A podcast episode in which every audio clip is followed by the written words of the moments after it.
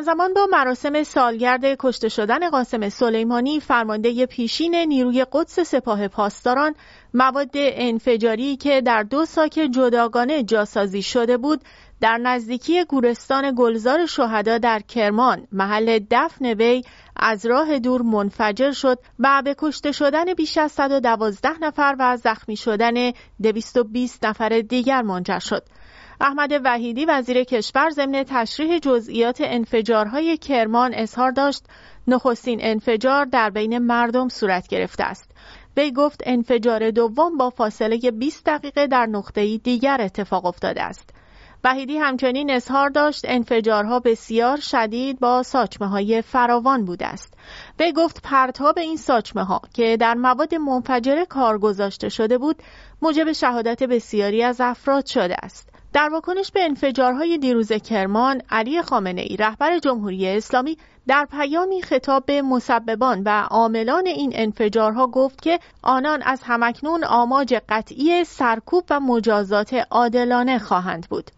بدانند که این فاجعه آفرینی پاسخ سختی در پی خواهد داشت. در پی این انفجارها که یکی از بزرگترین عملیات های تروریستی در ایران در سالهای اخیر بوده است با وجود اینکه هیچ گروه یا شخصی تا کنون مسئولیت این انفجار را به عهده نگرفته جمهوری اسلامی اسرائیل و آمریکا را متهم اصلی این انفجارها معرفی کرده و مدعی است که این اقدام توسط اسرائیل صورت گرفته است با این حال وزارت خارجه آمریکا در پی انفجارهای تروریستی در کرمان هم دخالت خود و هم دخالت اسرائیل در این انفجارها را رد کرده است وزارت خارجه آمریکا اعلام کرده واشنگتن به هیچ وجه در انفجارهای ایران دخالتی نداشته است. واشنگتن تاکید کرده دلیلی وجود ندارد که اسرائیل در این انفجارها دست داشته باشد.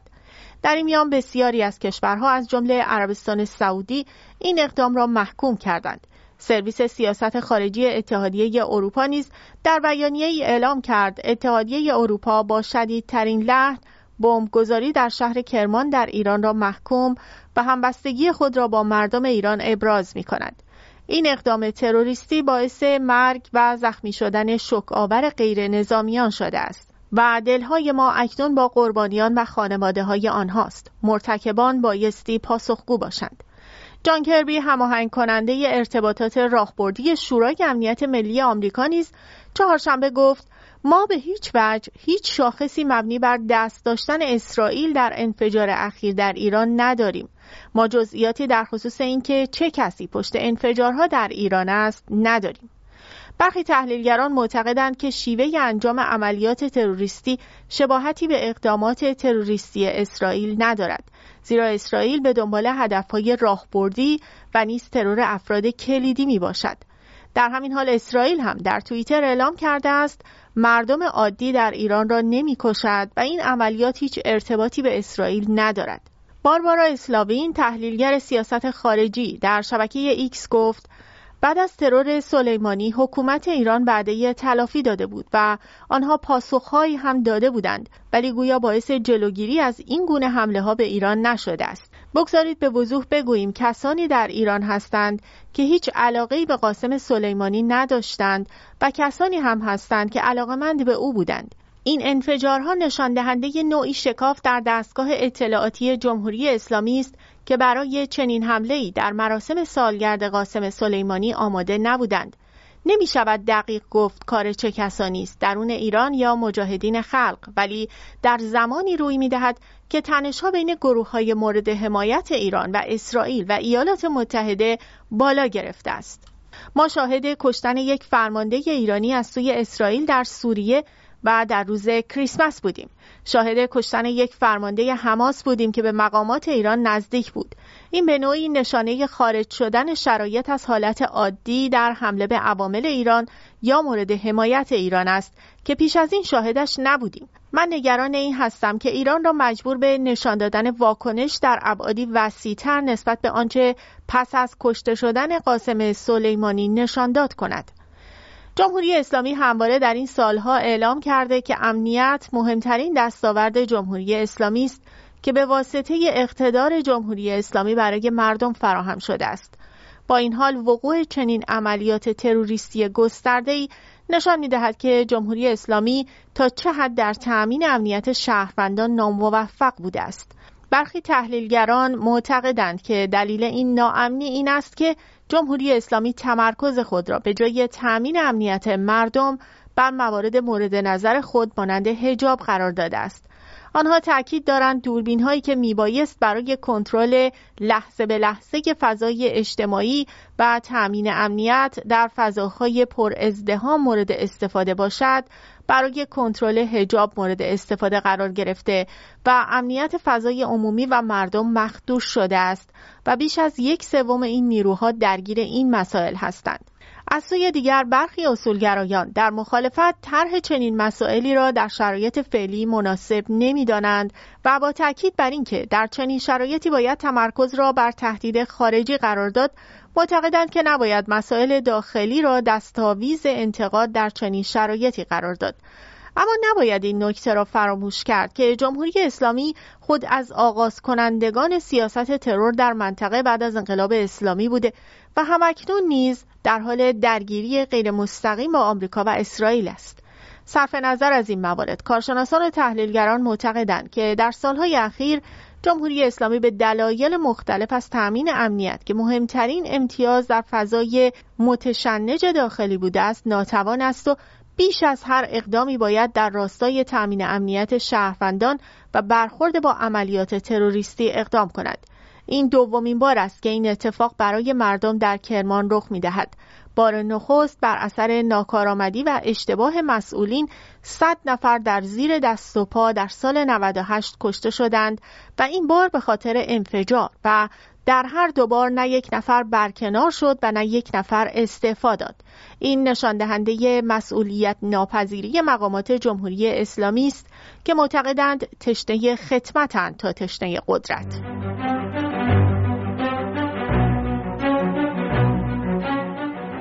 اقدام روز گذشته اسرائیل در کشتن صالح الآروری معاون دفتر سیاسی حماس آن هم در منطقه زاهیه بیروت که از سال 2006 مورد حمله اسرائیل قرار نگرفته بود موجی از نگرانی ها و انتقادات و واکنش ها را به همراه داشت و همه ناظران معتقدند که حمله پهبادی اسرائیل در روز سهشنبه به دفتر سیاسی حماس خطر گسترش جنگ در غزه و سرریز آن به فراتر از سرزمین فلسطین را افزایش می دهد و این باعث تنش در بیروت و حزب الله و نیز با حماس است و تشدید تنش در یک جبهه جدید است.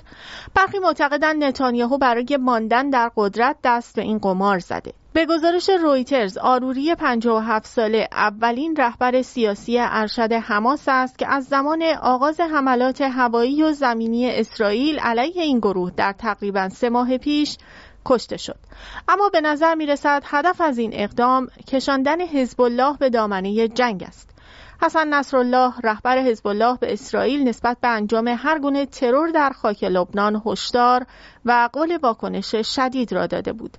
از زمان آغاز جنگ غزه در ماه اکتبر گروه حزب الله لبنان که از متحدین حماس در محور مقاومت است تقریبا هر روز در حال تبادل آتش با اسرائیل در مرز جنوبی لبنان بوده است. روز سهشنبه حزب الله اعلام کرد که در پی کشته شدن آروری گروهی از سربازان اسرائیلی را در مجاورت مرز با موشک هدف قرار داده است مدت هاست که اسرائیل آروری را به دست داشتن در حملات علیه اسرائیلی ها متهم می کند. طی سالها اسرائیل آروری را یکی از بنیانگذاران گردانهای عزالدین قسام شاخه نظامی حماس می‌دانست و به دستور و نظارت بر حملات حماس در کرانه باختری متهم می کرد. اما یکی از مقامات حماس گفت که او همچنین در قلب مذاکرات قطر و مصر بر سر نتیجه جنگ غزه و آزادی اسرای اسرائیلی قرار داشت. اسرائیل انجام این حمله را نه تایید و نه تکذیب کرد اما دریا سالار دانیل هاگاری سخنگوی ارتش اسرائیل گفت که نیروهای اسرائیلی در آمادگی بالایی قرار داشته و برای هر سناریویی آماده هستند. صدها فلسطینی برای محکوم کردن قتل وی به خیابانهای رام الله و دیگر شهرهای کرانه باختری آمده و شعار انتقام انتقام قسام سر دادند. در اردن نیز تظاهراتی در این زمینه انجام شد. اما اندک قبل از کشته شدن وی اسماعیل هنیه رهبر ارشد حماس که در قطر مستقر است گفت که جنبش پاسخ خود را به پیشنهاد آتش آتشبس مصر و قطر داده است. او بار دیگر تاکید کرد که شرط حماس توقف کامل حمله اسرائیل در ازای آزادی اسراست اما بعد از کشته شدن رئیس دفتر سیاسی جنبش حماس در بیروت میانجیگری خود در زمینه آتشبس و مبادله اسرا بین حماس و اسرائیل را به حالت تعلیق درآورده و هیئت امنیتی اسرائیلی نیز قاهره را ترک کرده است. همچنین آنتونی بلینکن وزیر خارجه آمریکا که قرار بود آخر این هفته برای پنجمین بار به تلاویف سفر کند سفر خود را به هفته آینده موکول کرده است همچنین هنیه رئیس دفتر سیاسی حماس گفت ترور شیخ صالح آروری ما را به یاد ترورهای مشابهی میاندازد که جنبش حماس از زمان ترور بنیانگذاران آن بزرگوار شیخ احمد یاسین و دکتر عبدالعزیز ارنتیسی شاهد آن بوده است. مردم که دهها هزار شهید در نوار غزه کرانه باختری و جنوب لبنان تقدیم کردند توانایی مقابله با این دشمن را دارند. اما در تحول دیگر برخی منابع آمریکایی و اسرائیلی گزارش دادند که اسرائیل قبل از انجام حمله واشنگتن را از آن مطلع نکرده و فقط حین عملیات ترور شیخ صالح آروری نایب رئیس حماس در لبنان آمریکا را از اجرای این عملیات مطلع کرده است. این قضیه ماجرای میانه را پیچیده تر کرد و ناظران معتقدند که اینگونه به نظر می رسد که ترور روز سهشنبه معاون دفتر سیاسی حماس در امتداد این دکترین در اسرائیل باشد که بر اساس آن پنداشته می شود حذف رهبران جنبش های فلسطینی موجب تضعیف آنها می شود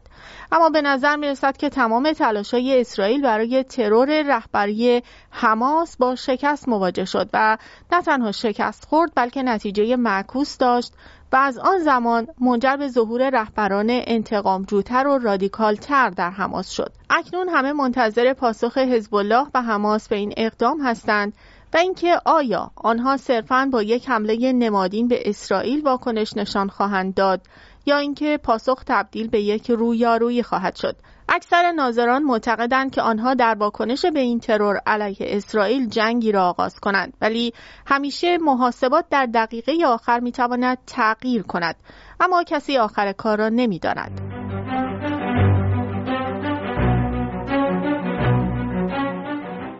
در حالی که اکثر کشورهای جهان شب گذشته آغاز سال نو را جشن می گرفتند و مراسم شادی مردم در خیابانها ساعتها ادامه داشت با رشد درگیری در میانه و در دریای سرخ به نظر می رسد که جمهوری اسلامی با یک بازی محاسبه نشده و حمایت از نیروهای نیابتی در لبنان و یمن کشور را در معرض خطر جدیدی قرار داده که ممکن است تداوم این وضعیت خطرات فراوانی به همراه داشته باشد. روز گذشته ستاد فرماندهی نیروی آمریکا در غرب آسیا سنتکام اعلام کرد یک کشتی کانتینری متعلق به شرکت مرسک هدف حمله چهار قایق کوچک از سوی حوثی ها در دریای سرخ قرار گرفته و پس از تیراندازی قایق ها به سمت کشتی بالگردهای آمریکایی که کمک آنها رفته بودند از سوی قایق ها به آنها شلیک شد سنتکام گفت بالگردهای آمریکایی برای دفاع از خود به آتش پاسخ دادند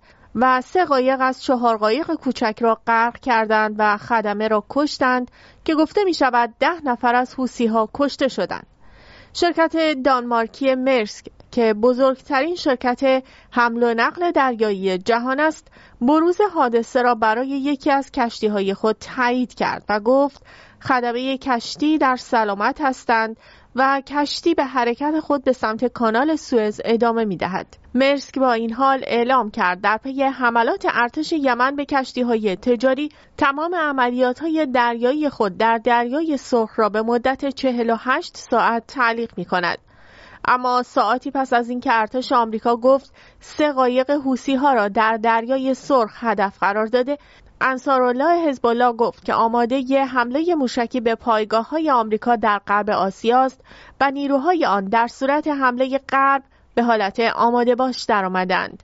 یحیی سری سخنگوی حوسی های یمن در توییتی با انتشار نقشه پایگاه های آمریکا در غرب آسیا نوشت از امروز جنگ بی سابقه با دشمن صهیونیستی آمریکایی رخ خواهد داد و پایگاه های آمریکایی هدف نیروهای مسلح ما خواهد بود. در این میان به نظر می رسد بریتانیا هم به ایران هشدار داده است. و اما در تحولی دیگر که نشان دهنده تهدیدهای جدیدی است که می‌تواند دامنه خطر را برای ایران افزایش دهد بعد از پیام مستقیم آمریکا به ایران دیوید کامرون وزیر خارجه بریتانیا نیز گفته در گفتگوی تلفنی با عبداللهیان وزیر امور خارجه جمهوری اسلامی روشن کرده که مسئولیت پیگیری از این حملات با توجه به حمایت دراز مدت از حوسی ها به عهده ایران هم هست. وی تاکید کرده که این حملات جان افراد بیگناه و همچنین اقتصاد جهانی را تهدید می کند. در مقابل به گزارش وزارت امور خارجه جمهوری اسلامی عبداللهیان خواستار آن شده که بریتانیا با اتخاذ رویکرد واقع بینانه و سازنده در قبال تحولات منطقه و روابط جانبه به بهبود فضای مناسبات کمک کند. وی با محکوم کردن سکوت برخی دولت‌های غربی در قبال جنایات اسرائیل علیه مردم بیگناه فلسطین طی 80 روز گذشته که به مرگ بیش از 21 هزار غیر نظامی در غزه منجر شده گفته جمهوری اسلامی حماس را یک نهضت آزادی بخش علیه اشغالگری و آپارتاید می‌داند. همانطور که در مورد آفریقای جنوبی سالها چنین جنبشی علیه آپارتاید وجود داشت و بخش آخر صحبت عبداللهیان نشان دهنده فضایی است که می‌تواند مسائل ایران را تشدید کند و حتی منجر به درگیری شود. وی گفته نمی شود به رژیم اسرائیل اجازه داد که در غزه مرتکب قتل عام زنان و کودکان و نسل کشی شود و منطقه را به آتش بکشد اما توقف یک کشتی اسرائیلی در دریای سرخ را به مخاطر انداختن امنیت این آبراه اقتصادی قلمداد کرد.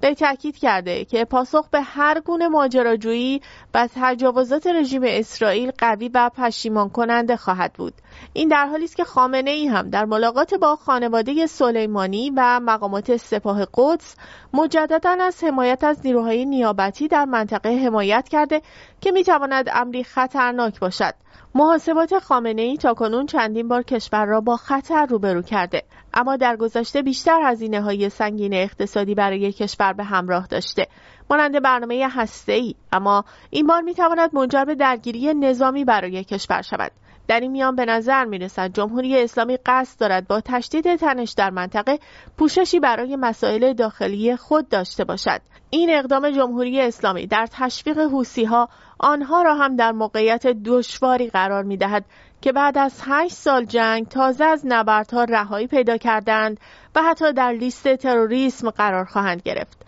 برخلاف حماس، حوسی ها تنها نیرویی است که فقط ایران آنها را به رسمیت می‌شناسد و آنها را رسما دولت یمن می‌خواند و به آنها کمک مالی می‌دهد و طبیعی است که در این حملات در دریای سرخ از طرف غرب مسئول شناخته شود و هزینه این اقدامات را ملت ایران بپردازند در میان به نظر می رسد جمهوری اسلامی در کمک به مسکو این اقدام را انجام می دهد زیرا حملات علیه اهداف در یمن توسط آمریکا از نظر نظامی توجیه خاص خود را دارد اما خطر سیاسی بزرگی را نیز به همراه خواهد داشت. غرب به ویژه ایالات متحده در کنار اسرائیل وارد جنگ غزه شده است. از این گذشته حوسی ها می‌گویند که هدف حملات آنها به کشتی های دریای سرخ این است که اسرائیل به جنگ پایان دهد. اکنون کاخ سفید و پنتاگون به دوراهی خطرناکی رسیدند. زیرا با تداوم وضعیت کنونی احتمالا مسیر دریای سرخ به سرعت بسته شده و به اقتصادهای ایالات متحده اروپا و آسیا آسیب زیادی وارد می کند اگر اقداماتی در سطح کنونی نتواند عبور امن را تضمین کند عملیات نگهبان سعادت اعتبار خود را از دست داده و در جلوگیری از رکود اقتصادی شکست خواهد خورد. اگر ایالات متحده در نهایت مجبور به حمله شود مستقیما به تشدید تنش که ممکن است مهار آن دشوار باشد کمک کرده است اما در نهایت این وضعیت به نفع مسکو خواهد بود و سبب می شود که مسئله اوکراین کاملا اولویتش را برای غرب از دست بدهد و اوکراین تحت فشار قرار گیرد تا مسئله خود را با مذاکره و امتیاز دادن به روسیه حل کند.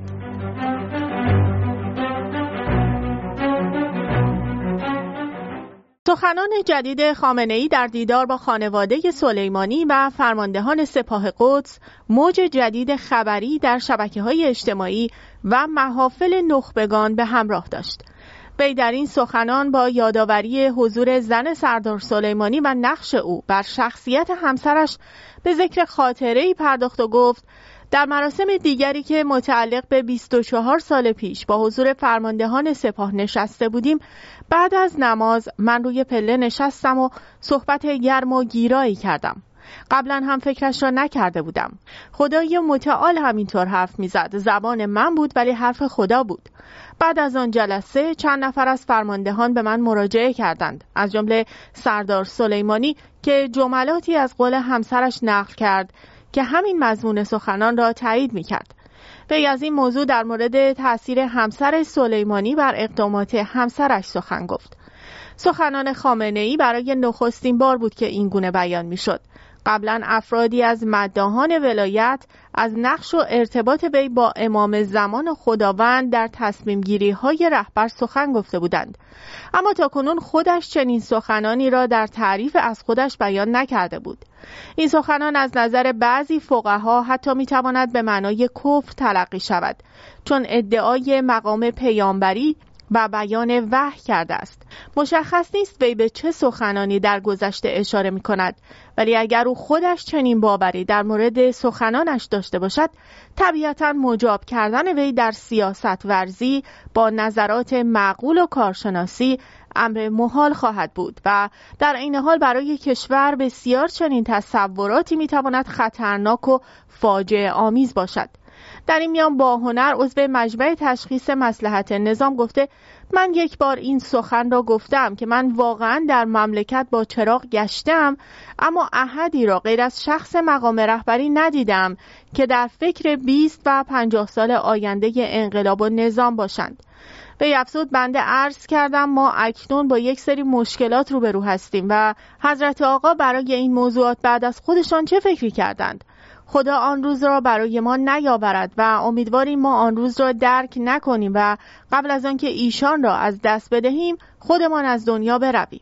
اینکه این مداحی با هنر چه هدفی را دنبال می کند در حالی است که فکرهای آینده نگر خامنه ای به تخریب کشور و راندن نخبگان کشور و تکنوکرات های مجرب از دامنه قدرت شده است و ایران را در آستانه درگیری های بین المللی قرار داده و خسارت های مالی فاجعه باری به کشور وارد کرده و بیشترین موج خروج نخبگان از ایران را رقم زده است و در حوزه برخی امور کشور را در آستانه ورشکستگی قرار داده و تورم دو رقمی را در کشور دامن زده است. ولی علا رقم این مداهان معتقدند رهبر برای آینده برنامه ریزی می کند مداهانی مانند باهنر نیز نقش مؤثری در ایجاد توهم در خامنه ای و به وجود آمدن چنین وضعیتی دارند.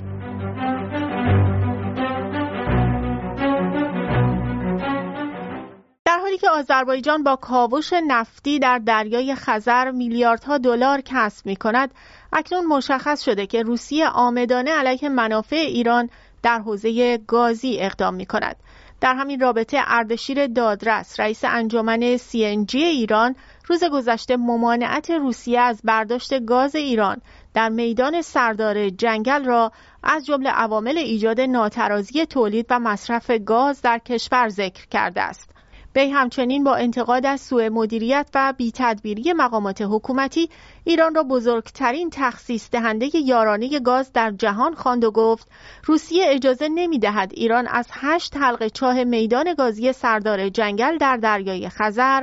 گاز برداشت کند. روسیه نمی‌خواهد ایران که رقیب گازیش در اروپا است بتواند در این حوزه تولیداتش را افزایش دهد و یا آنکه بتواند پای خود را به بازارهای اروپا باز کند و همیشه از هر اقدامی برای پشت درماندن ایران در این مسیر استفاده کرده است.